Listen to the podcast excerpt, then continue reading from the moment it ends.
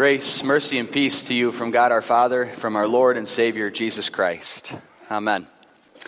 Our text for today is the most famous verse in the Bible, John 3:16. Can we say that together? For God so loved the world that he gave his only son that whoever believes in him should not perish but have eternal life. This is God's word for us today. You may be seated.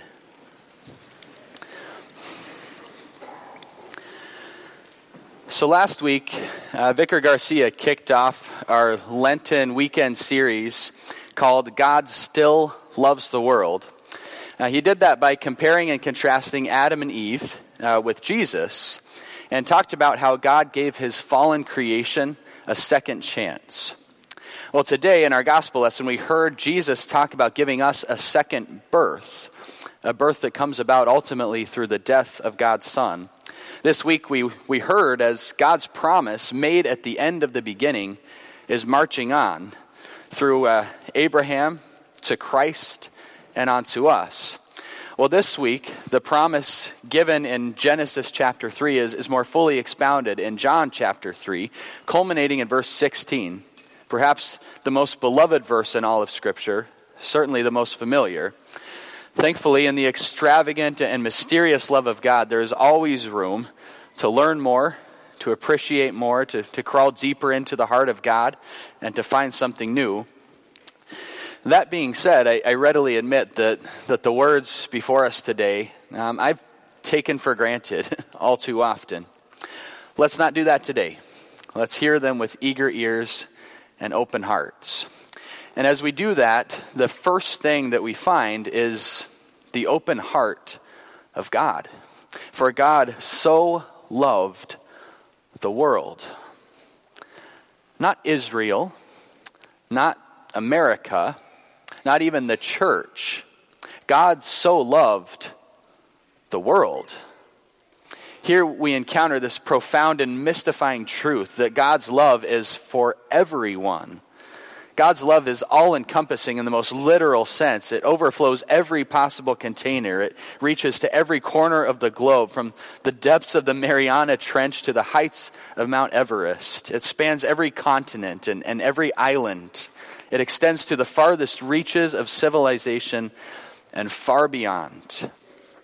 The Greek phrase here emphasizes the intensity of God's love, and the object of that love the world emphasizes its incomprehensible breadth. And yet, when, when the world comes up in any of John's writings, there's even more going on. When John talks about the world, he is almost always talking about that which is engulfed in sin and is in dire need of saving. And so we see that, that God's love is impressive not so much because of how big the world is, but because of how bad the world is. Because of sin's entry into the world that we talked about last week, the world is a wicked and a dangerous place. And it's not just John who recognizes this. The goal of, of probably most world religions is to teach you, in one way or another, how to escape the world. Christianity, on the other hand, boldly declares not that you must be saved from the world, but that the world itself is saved by God. God so loved the world, the world He created, the world that lost itself in darkness and death and rebellion against its Maker, that He sent Jesus. God so loved the world, the world that, that Jesus came into, the world that Jesus made, the world that did not know Him, the world that would not know Him. God gave us his son, knowing full well what we would do to him. My wife and I have been catching up on a show recently that takes place in a dangerous post apocalyptic world, and one of the characters on that show is named Glenn. Um, in one episode, the, the group meets this new character who's just terrified and completely out for himself. And Glenn is almost killed because of this character's foolishness. And then a little bit later on, this character actually tries to murder him. But even under these circumstances, even in such a world, Glenn offers this man forgiveness and helps him learn how to survive. At one point, Glenn's wife is talking to someone else about this, and she says, That's what Glenn does. He saves people, even people like that. You and I were enemies of God. We, we had destroyed our relationship with Him with our own foolishness. Our sin had murdered the beauty of His creation. But still, God shows us love because that's what God does. He saves people, even people like us. One of my favorite songs right now is by the band Crowder. It's called My Victory, and it starts out by saying to Jesus, You came for criminals and every Pharisee. You came for hypocrites, even one like me. Honestly, most of the time, it's pretty easy for me to believe that God loves the world. Sometimes it's much harder to believe that God loves me. Generalities are pretty easy, specifics are much more difficult, especially when, when I know all of the dark details, the depraved thoughts that I've entertained, the things that I've done in secret, the words that I've spoken in anger. Winston Churchill once said, A clear conscience is a sign of a fuzzy memory. You see, I know beyond a shadow of a doubt that I am the one who rebelled against God and even killed his son. That's why it's vital for me to know that his love is for me. That when he says he so loved the world, he's saying he has so loved me. In high school, I was involved in a group called Ongoing Ambassadors for Christ. Uh, perhaps some of you have heard of that group. And we had these little kind of business card size things that we would give out that looked like this.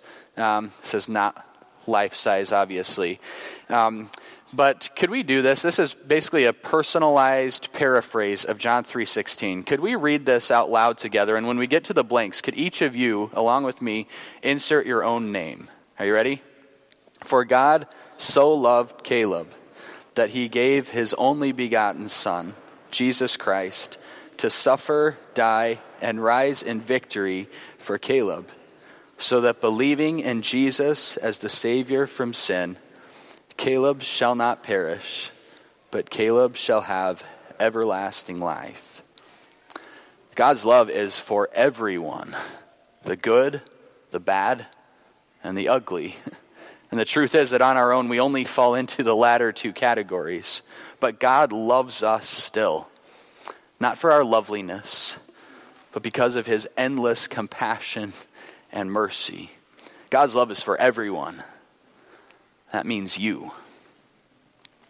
God demonstrated this love for you by giving up everything.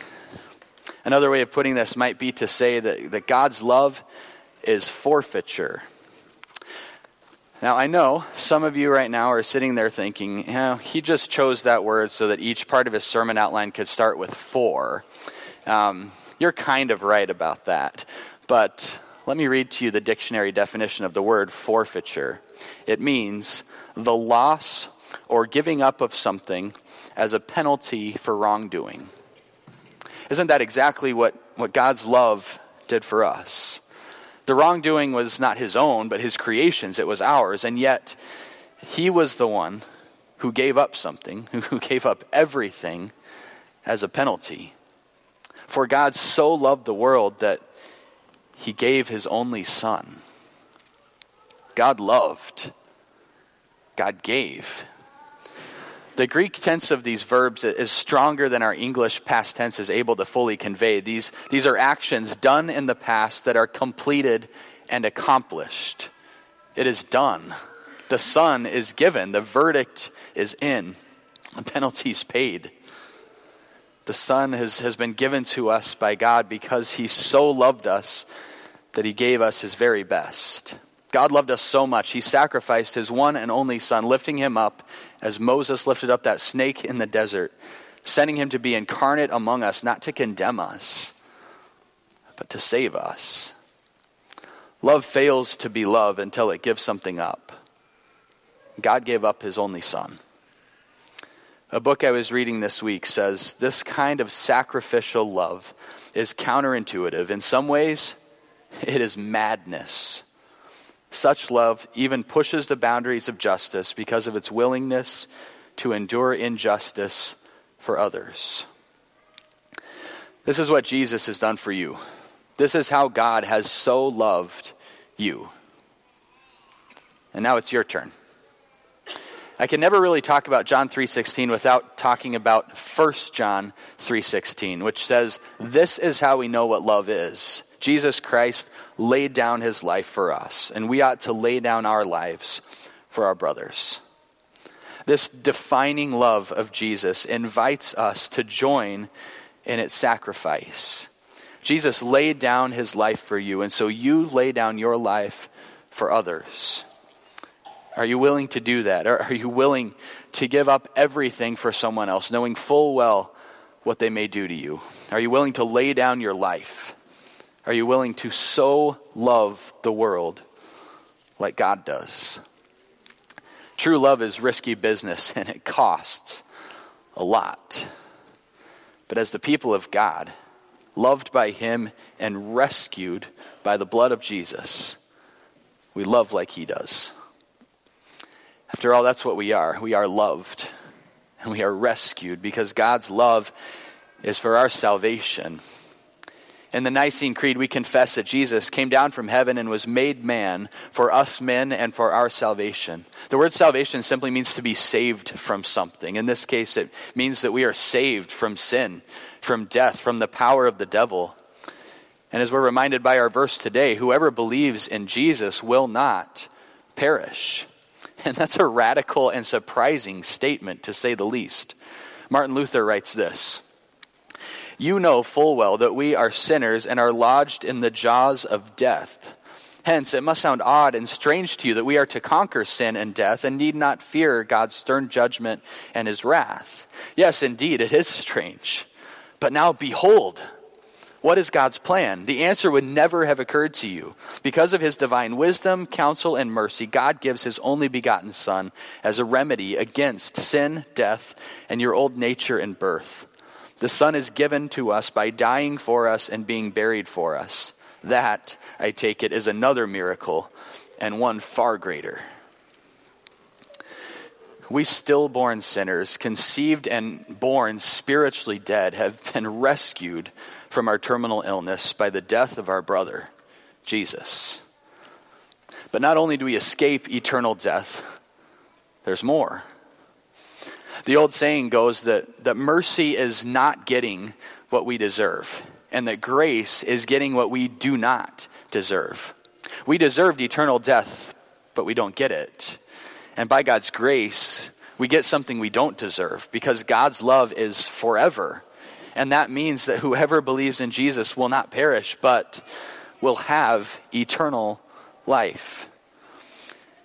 John is unique among the Gospels in, in how he talks about eternal life. It's a big theme for him, more so than the other Gospels. And every time it comes up, it is always talking about resurrection, the full and true and everlasting life given by God at the return of Jesus.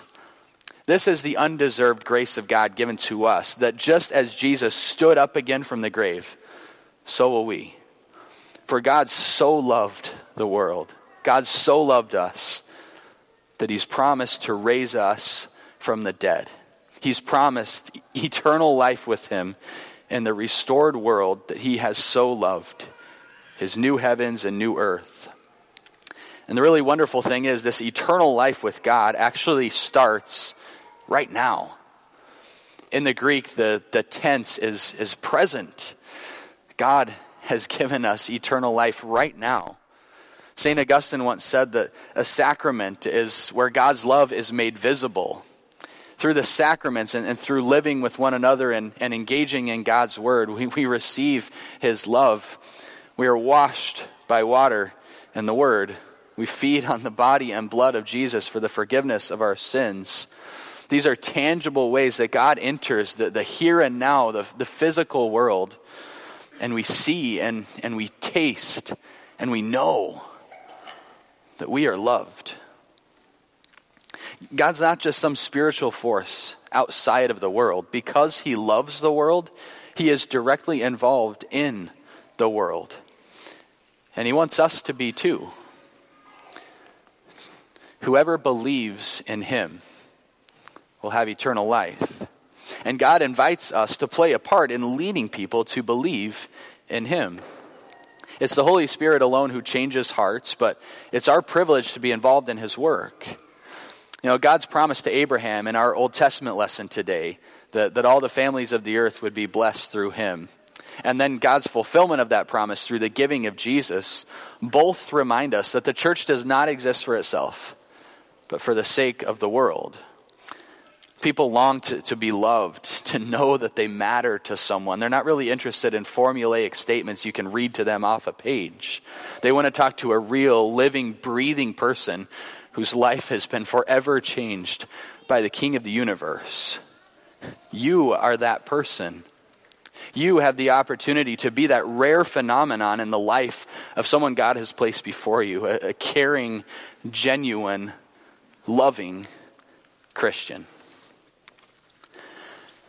I'm very proud of my wife, Emily, for many, many reasons, and her recent leadership in the area of Bible journaling is one of those, one of the latest ones. Uh, maybe you've seen some of her artwork uh, that brings the Word of God to life visually, um, either at one of the, the sessions that she's led, or uh, she often shares these devotional drawings of hers on Facebook. Uh, just a week and a half ago on Ash Wednesday, she shared this one, um, which is the only one she's ever done that I've looked at and thought, you know, maybe I could do that. Uh, most of the time, it's far, far beyond me. Uh, but she shared this on Ash Wednesday. Very simple, just black and white, uh, ashes to ashes, dust to dust. And uh, one of Emily's Facebook friends, a classmate of hers from high school, who went on to study at Harvard and is now a professor at MIT, commented on this photo. I hope it doesn't offend you to hear that while I don't share your faith, I find it genuinely touching and inspiring. Now, maybe in cases like this, we'd rather hear something like, you know, I never really thought anything about Jesus, but seeing these drawings, seeing how you, you live your life, the things you say, you know, you've changed my heart and my mind forever, and now I believe. Well, sometimes it happens that way, but for better or worse, most of the time it doesn't. But in this case, at least, Emily's faith and her expression of that faith are having an impact on this friend, and, and God only knows how the Spirit will use that to work in her heart over time. God's love is forever. We have forever to share in that love. But we don't have forever to share that love with the world. So let's use the limited time that we have to show God's love to MIT professors, to coworkers and fellow students, to family, and to friends. Because God so loved the world that he gave his only Son, that whoever believes in him should not perish, but have eternal life. In Jesus' name, amen.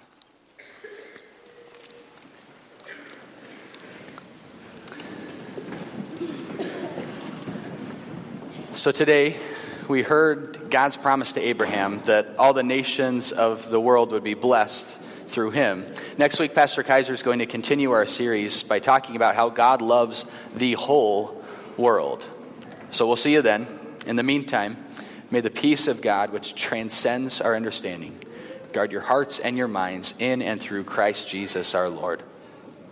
Amen.